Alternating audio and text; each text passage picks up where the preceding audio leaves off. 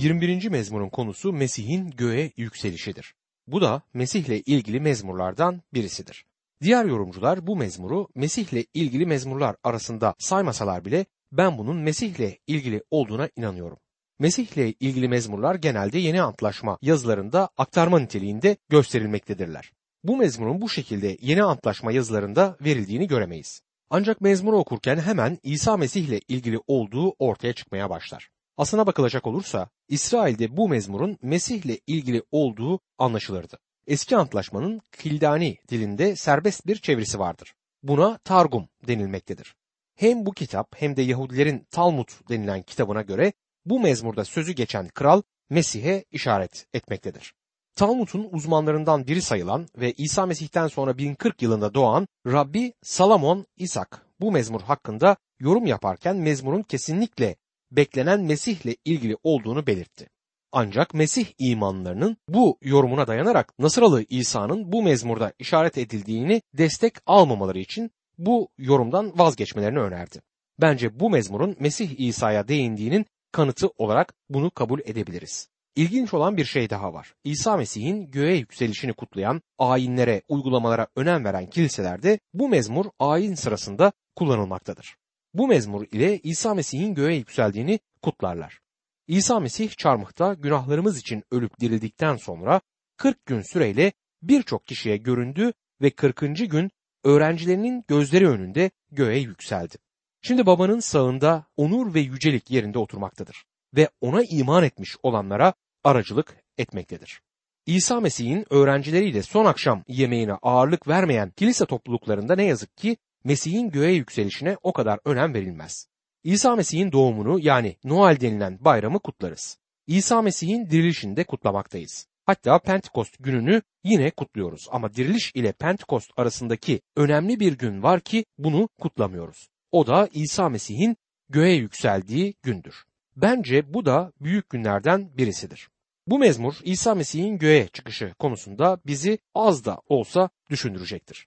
Bu mezmurda onu göklerde egemenlik süren kral olarak görmekteyiz. Aynı zamanda onu reddetmiş olanlar üzerine gelecek olan yargıdan da bu mezmur söz etmektedir. 21. mezmur yine Davut peygamberin mezmurlarından birisidir. Ancak mezmur kutsal ruhtan gelen esinle yazıldı ve Mesih'in gelecek bir zamanda yeryüzünde nasıl egemenlik süreceğinden söz eder. Kuşkusuz bu mezmur tapınaktaki tapınma sırasında kullanılan bir mezmurdu. Doktor Peron bu konuda şöyle yazar. İsrail üzerinde hüküm sürmüş olan her yersel kral İsrail'in gerçek kralının ancak zayıf bir simgesi olarak görülmelidir. Şimdi bu mezmurun nasıl başladığına dikkat edelim. 21. mezmur 1. ayet. Ya Rab, kral seviniyor gösterdiğin güce, sevinçten coşuyor verdiğin zaferle diyor. Davut burada kendi tecrübeleri hakkında yazmakla birlikte yine de bir peygamberlik niteliğinde yazdığı için bunun başlıca yorumu İsa Mesih ile ilgili olduğudur. Kral seviniyor gösterdiğin güce. İbraniler kitabının yazarı İbraniler 12. bölüm 2. ayette gözümüzü imanımızın öncüsü ve tamamlayıcısı İsa'ya dikelim. O kendisini bekleyen sevinç uğruna utancı hiçe sayıp çarmıhta ölüme katlandı ve Tanrı'nın tahtının sağında oturdu diyor. Bu ayette Rabbimizin sevincinden söz edilir. Özel olarak bu sevinç ne hakkındadır?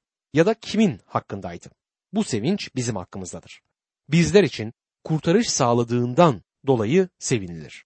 Onun bizi kurtarabilmesi için ona verilen güçten dolayı sevinmektedir. O cennete çıktı ve orada melekler ve göksel güçler ona bağımlı kılındı. O bugün bu güç sayesinde insanları sonsuza dek kurtarabiliyor. İbraniler 7. bölüm 25. ayette bu nedenle onun aracılığıyla Tanrı'ya yaklaşanları tümüyle kurtaracak güçtedir. Çünkü onlara aracılık etmek için hep yaşamaktadır diye yazar. Yine İbraniler mektubunun yazarı. Gerçekten bu muhteşem bir mezmurdur.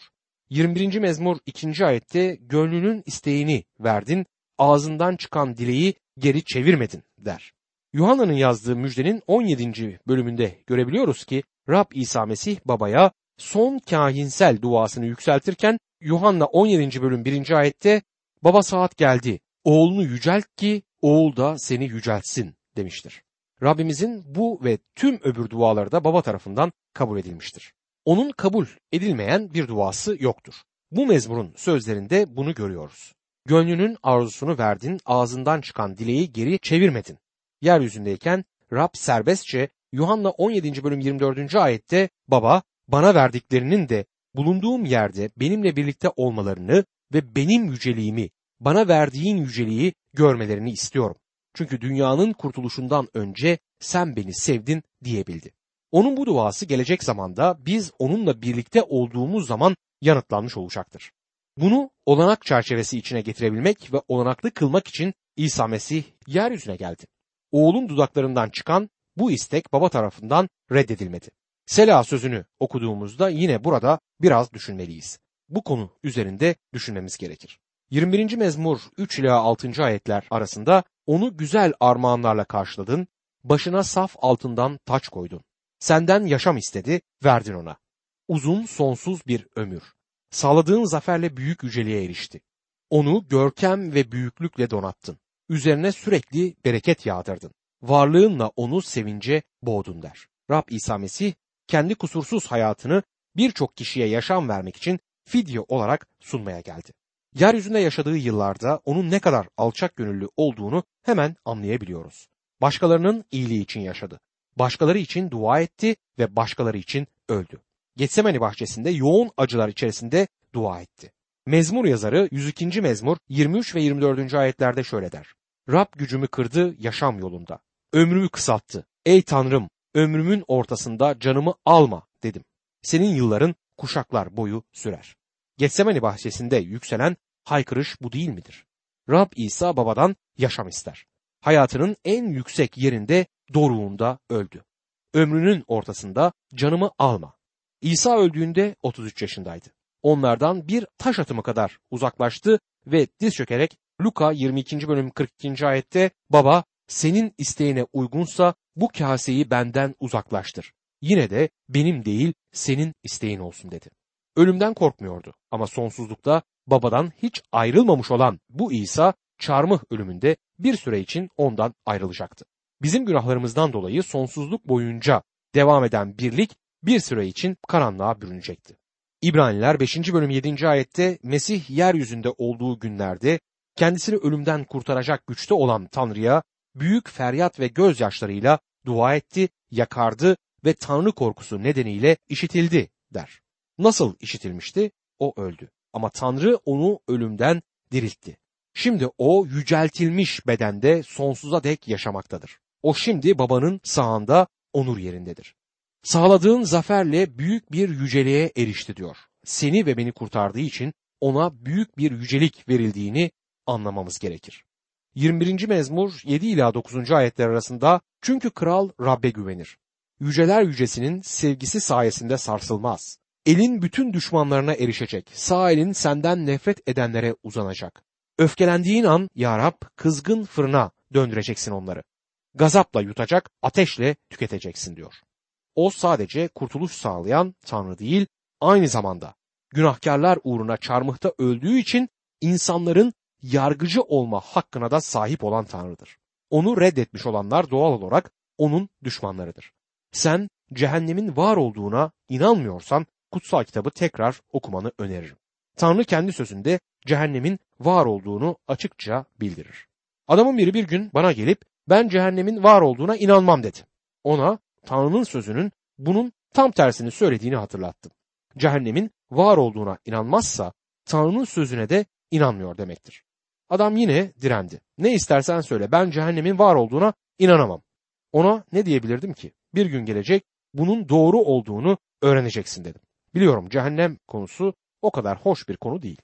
Cehennem özlenecek bir yer değil. İnsan kendini ateşe atmayı özlemez. Cehennem sonu gelmeyen bir ateştir. Ortaya çıktığın gün kızgın fırına döndüreceksin onları. Rab gazapla yutacak, ateş tüketecek onları diyor. Bu ayet kesin bir şekilde Rabbin yargısının kızgın bir ateş gibi olacağını belirtir. Bundan daha açık şekilde yazılamazdı. 21. mezmur 10 ila 13. ayetler şöyle devam eder. Yok edeceksin çocuklarını yeryüzünden, soylarını insanlar arasından. Düzenler kursalar sana, aldatmaya çalışsalar yine de başarılı olamazlar. Çünkü sırtlarını döndüreceksin. Yayını yüzlerine doğru gerince yüceliğini göster ya Rab gücünle. ezgiler söyleyip ilahilerle öveceğiz kudretini diyor. Şimdi İsa'yı yüceltilmiş olarak babanın sağında onur yerinde görebiliyoruz. Orada bizim için aracılık etmektedir. Kendi halkı için konuşmaktadır. Orada dille ifade edilemeyen bir sevinç içerisinde onun gelini olan inanlılar topluluğunun ona sunulacağı günü bekler. Şimdi size Rab İsa Mesih'in karakterini gösteren bir başka resim daha vermek isterim. Yeryüzüne ilk geldiğinde o elemler adamı diye tanındı ve elemler adamı olarak acı çekti. Birisi diyor ki İsa Mesih'in hangi resmine baksam onun ciddi ve acıları tatmış bir kişi olarak resmedildiği dikkatimi çekti. Ben şahsen İsa'yı temsil eden resimlere o kadar önem vermem. Çünkü hepsi de hayal ürünü. Hiç kimse onun şeklini görüp de resmini çizmedi. Fotoğraflarda, resimlerde gösterilen İsa insan hayalinin ürünüdür. Bu resmi çizen ressam onu kendi kafasına göre çizer. Ona ciddi bir ifade verdi. Oysa İsa bugün öyle ciddi bir ifade yüzünde taşımaz. O babanın sağında oturmaktadır ve sevinçle coşmaktadır. Bu aynı sevinci sana ve bana da iletmek ister. Keşke onun şu anda nasıl bir ifadeyle bizlere baktığını görebilseydik. Rab İsa yeryüzündeyken onun düşmanları ona karşı planlar yaptı, dolaplar çevirmeye çalıştılar ama o kendisini tamamıyla babanın ellerine teslim etti. Elçi Yuhanna'nın kaleme aldığı vahiy kitabının 12. bölümünde şeytanı temsil eden canavar o küçük erkek çocuğu yok etmek istemişti. Çocuk Mesih'i resmeder. Kadın ise İsrail'i. Canavar erkek çocuğu yutmaya fırsat bulmadan çocuk Tanrı'nın huzuruna ve onun tahtına kaldırıldı. Şu anda orada tahtın üzerinde oturmaktadır. Bu mezmur aynı zamanda bize Tanrı'nın yargısından söz eder. Vahiy kitabında bu yargının tüm detaylarıyla açıklandığını görebiliyoruz. Burada önümüze çok ciddi bir resim çıkmaktadır. Elçi Paulus Selaniklere yazdığı ikinci mektubunda bundan şöyle söz eder. İkinci Selanikliler 1. bölüm 6 ila 8. ayetler arasında. Tanrı adil olanı yapacak. Size sıkıntı çektirenlere sıkıntı ile karşılık verecek. Sıkıntı çeken sizleri ise bizimle birlikte rahata kavuşturacaktır. Bütün bunlar Rab İsa alev alev yanan ateş içinde güçlü melekleriyle gökten gelip göründüğü zaman olacak. Rabbimiz İsa Tanrı'yı tanımayanları ve kendisiyle ilgili müjdeye uymayanları cezalandıracak diyor kutsal kitapta. Burada Rab İsa'nın yeryüzüne bir yargıç olarak geleceği betimlenmektedir. Sonra düşmanlarını yargılayacaktır. 2. Selanikliler 1. bölüm 9 ve 10. ayetler şöyle devam eder. Böyleleri Rabbin varlığından ve yüce gücünden uzak kalarak sonsuza dek mahvolma cezasına çarptırılacaklar. Bütün bunlar Rabbin kendi kutsalları arasında yüceltilmek ve bütün imanlılarda hayranlık uyandırmak üzere geldiği gün olacak. Sizler ise iman edenlersiniz. Çünkü size ettiğimiz tanıklığa inandınız diyor. Bu mezmur gerçekten çok güzel bir şekilde Mesih'in göğe yükselişini bize anlatır. Sana sormak istiyorum kardeşim. Bugün senin İsa Mesih'le olan bağın nasıldır? O senin kurtarıcın değilse, ona iman etmemişsen, senin günahlarının bağışlanabilmesi için kendi canını senin uğruna feda eden bu kişiye güvenemiyorsan unutma ki tanrısal yargı bir gün senin üzerine gelecektir. Ancak bugün şu anda o yargı ile sana yaklaşmaz. Sevgisiyle, sevinciyle ve bunları seninle paylaşmak için sana yaklaşır. Bu mezmunu okurken Tanrı'nın lütfunun ne kadar değerli olduğunu anlamanı ve bunu reddetmemeni isterim kardeşim. 22. mezmurdaki konu Mesih'in çarmıha çakalışıdır. Kutsal yazılarda bazı parçalar vardır ki bunları açıklamaya giriştiğim zaman kendimi yeterli göremiyorum. Bu mezmur bunlardan birisidir. 22. mezmura geldiğimiz zaman sanki kutsal yere ayak basarız. Bir açıdan ruhsal ayakkabılarımızı çıkarmamız gerektiğini hissediyorum bu mezmuru okurken. Kutsal yazı uzmanları bu mezmura çarmıh mezmuru adını verirler.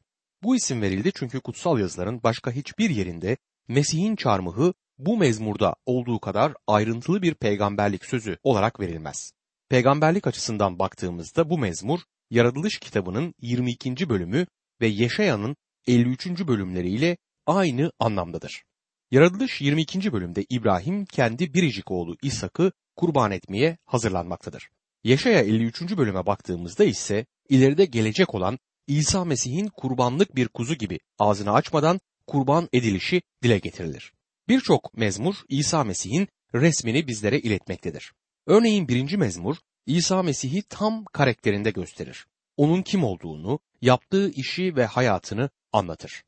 22. mezmurda ise İsa Mesih'in iç hayatına bir pencere açılmaktadır. Onun duygularını, acılarını, özlemlerini bu mezmurda görebiliriz. Buna paydaş olabiliyoruz. Bu mezmurda onun ölümünde çektiği acıları görebiliyor, can evinden çıkan haykırışı duyabiliyoruz. Müjde yazılarında onun ölümü tarihsel olayların anlatımıyla kaleme alınmıştır. Aynı zamanda onun ölümü ile bağlantılı başka olaylara da değinilmektedir.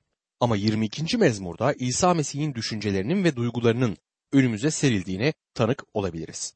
Bazı kutsal yazı uzmanlarına göre Rab İsa Mesih çarmıh üzerindeyken 22. mezmuru baştan sona kadar ezbere söylemiş. Kutsal yazılar bunu söylemez. Ama İsa Mesih'in çarmıh üzerinde dile getirdiği son 7 ifadeyi incelersek bunların her biri ya direkt olarak 22. mezmurda görülebilir ya da mezmura uygun ifadeler taşırlar.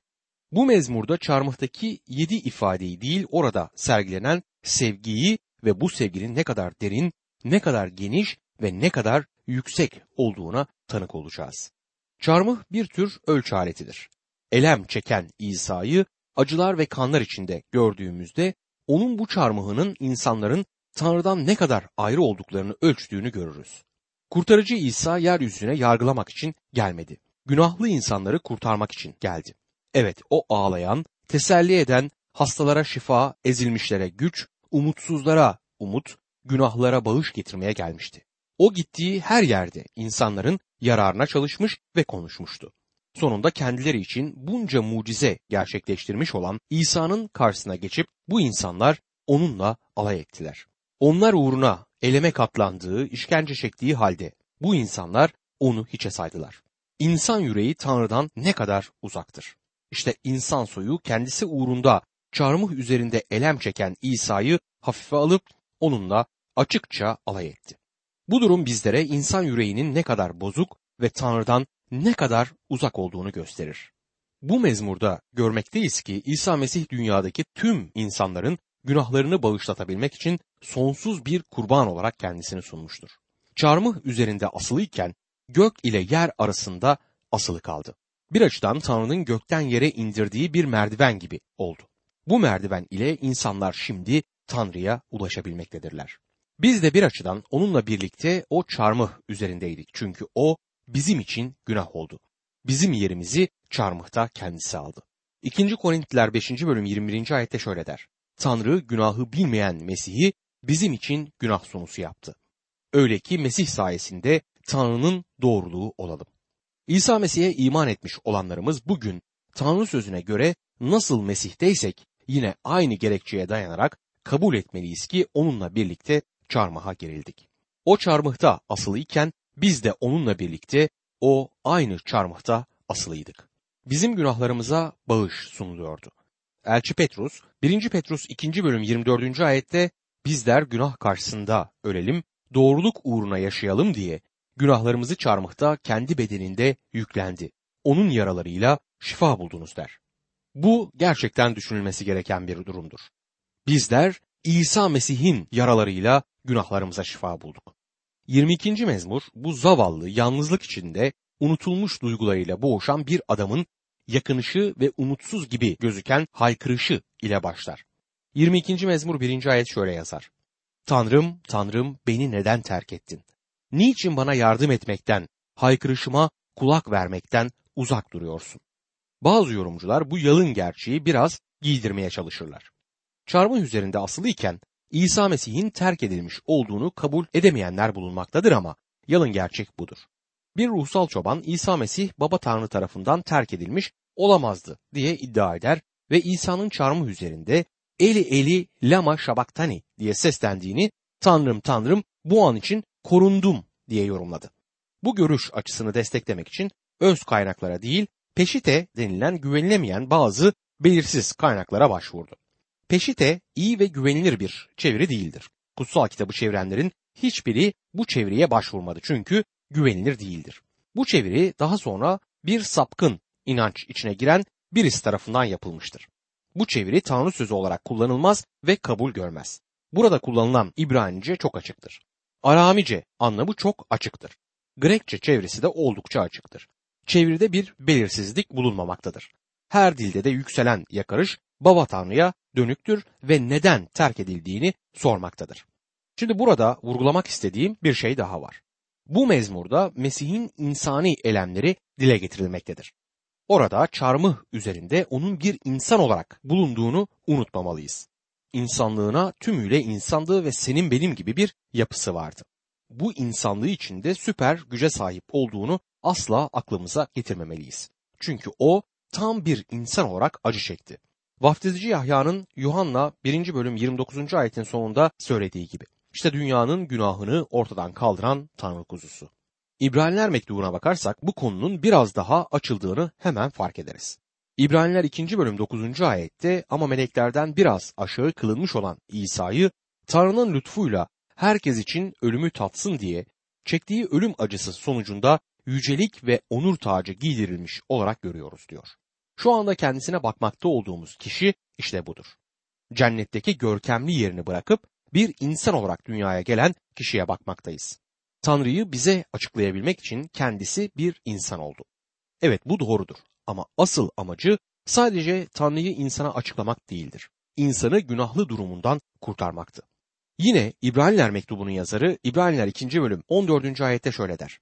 Bu çocuklar etten ve kandan oldukları için İsa ölüm gücüne sahip olanı yani iblisi ölüm aracılığıyla etkisiz kılmak üzere onlarla aynı insan yapısını aldı. İsa Mesih sadece iyi bir hayat yaşamış olsaydı bu hiç kimseyi kurtarmazdı. O sadece Tanrı olarak insan bedeninde dünyaya gelmiş olsaydı. Ama çarmıha gitmeseydi hiçbir insan için kurtuluş umudu olmazdı. Bizi kurtarabilen onun kendi yaşamını bir kurban olarak bizim yerimize sunmuş olmasıdır. İbraniler 2. bölüm 15, 16 ve 18. ayetlerde bunu ölüm korkusu yüzünden yaşamları boyunca köle olanların hepsini özgür kılmak için yaptı. Kuşkusuz o meleklere değil, İbrahim'in soyundan olanlara yardım ediyor. Çünkü kendisi denenip acı çektiği için denenenlere yardım edebilir der. Çarmıha baktığımız zaman orada İsa Mesih'i kusursuz insan ve aynı zamanda Tanrı olarak görebiliriz. O kusursuz insandı. Yalnızca tek başına kusursuz bir insan olarak değerlendirilebilir. Yeryüzünde yaşadığı sürece Tanrı'ya bağımlı kalmayı öğrendi. Bu ona bağımlı kaldı anlamına gelir. Yeryüzünde yaşarken yaptığı her şeyde Tanrı'ya güvendi. Hatta bir kez İsa Mesih Yuhanna 8. bölüm 29. ayetin sonunda şöyle dedi. Çünkü ben her zaman onu hoşnut edeni yaparım. Ama yine de çarmıhta asılıyken en çok desteğe ve sevgiye ihtiyacı olduğu anda yalnız bırakıldı. Baba tarafından terk edildi. İnsanlarca da terk edilmişti. Ne Tanrı'ya dönebilirdi ne de insana. En yakın öğrencileri bile onu terk etmişti. Gidecek hiçbir yer kalmamıştı. İnsan olan bu Mesih İsa tümüyle terk edilmişti. Hiç kimse bu durumu ne tecrübe etti ne de edecektir. O yalnız başına bunu yaşadı ve sonra çarmıhta öldü.